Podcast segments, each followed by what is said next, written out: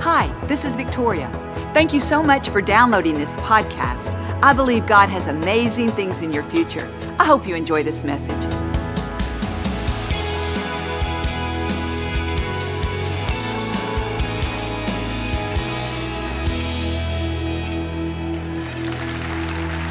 Amen. I just want to talk to you today about being an extravagant giver. You know, when you live a life of giving, you live the best possible life there is. Now, sometimes we think, well, I can't give all the time. If I give all the time, I won't have anything left. Or we think, if, I, if someone asks me for something that I don't have, how do you expect me to give? But can I tell you this today? That there is never a time that you are empty handed. You always have something to give. In the book of Acts, Peter and Paul were walking to the temple to worship God. It was a time of day where everyone came to worship at the temple. I can just imagine the crowd and everybody trying to get into the temple so they could all get a good seat.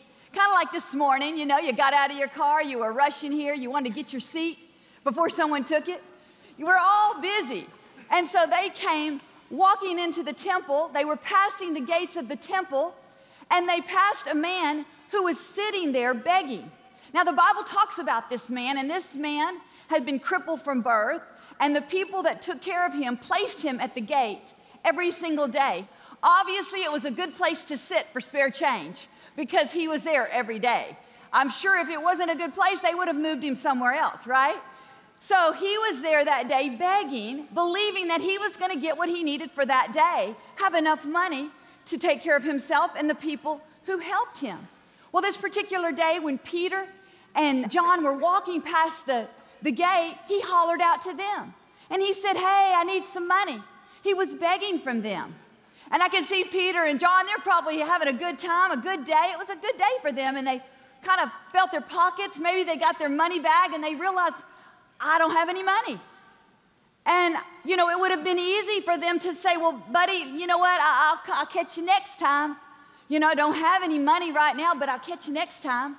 Have you ever done that? Someone asked you for something you didn't have, and you think, wow, well, I have. I ha- okay, I'll admit it, I have.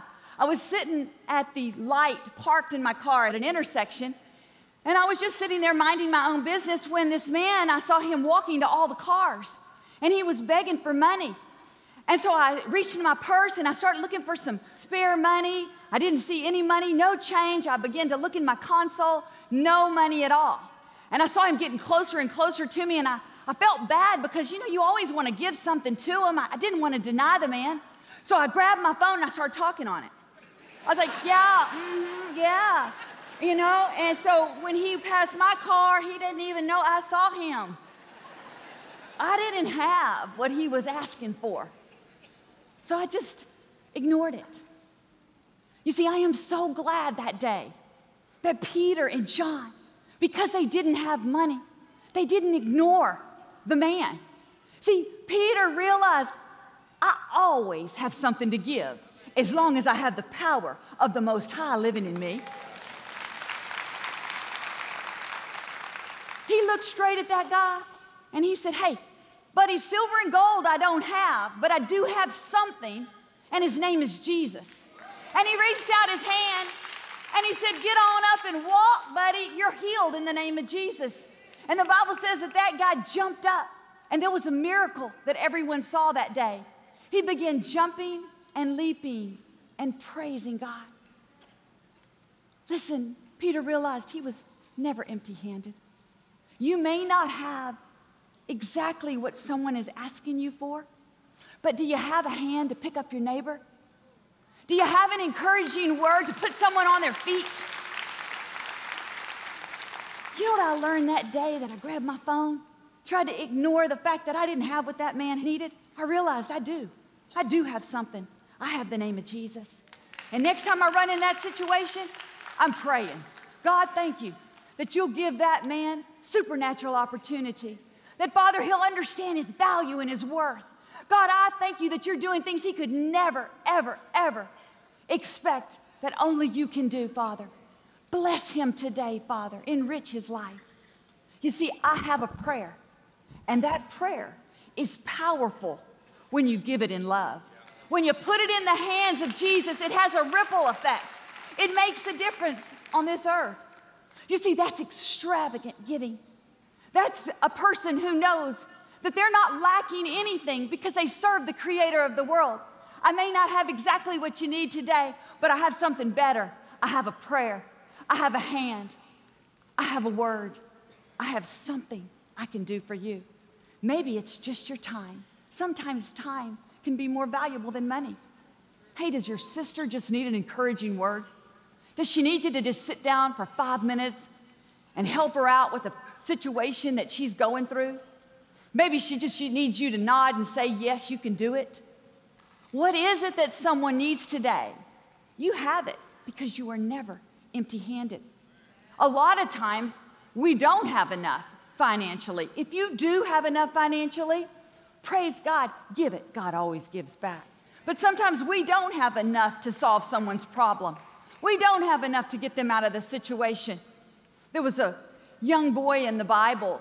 He packed his sack lunch one morning. He decided he was going to go see Jesus. He put five loaves of bread and two fish in it. He thought this should take care of me at least for the afternoon when I get hungry. I had a good breakfast, but it'll take care of me this afternoon. So he was standing in the crowd watching Jesus. And all of a sudden, he got a tap on the shoulder. And this disciple came up to him and said, Hey, young man, can I have your lunch? I see you got a lunch there. He said, I got to feed all these people. And I'm sure the boy was like, uh, I'm sorry, but this is not enough to feed all the people. Can you imagine him scratching his head thinking, Where'd this guy come from? You know? But the boy gave it anyway. The boy said, Maybe I don't have enough, but let me just see what would happen. And that day, the disciples took that lunch and put it in the hands of Jesus. That little bit wasn't enough. But in the hands of Jesus, it fed 5,000 people that day.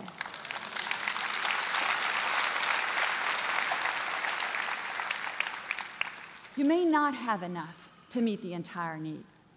You may not have enough to solve the problem. But can you share your lunch? Can you give a little?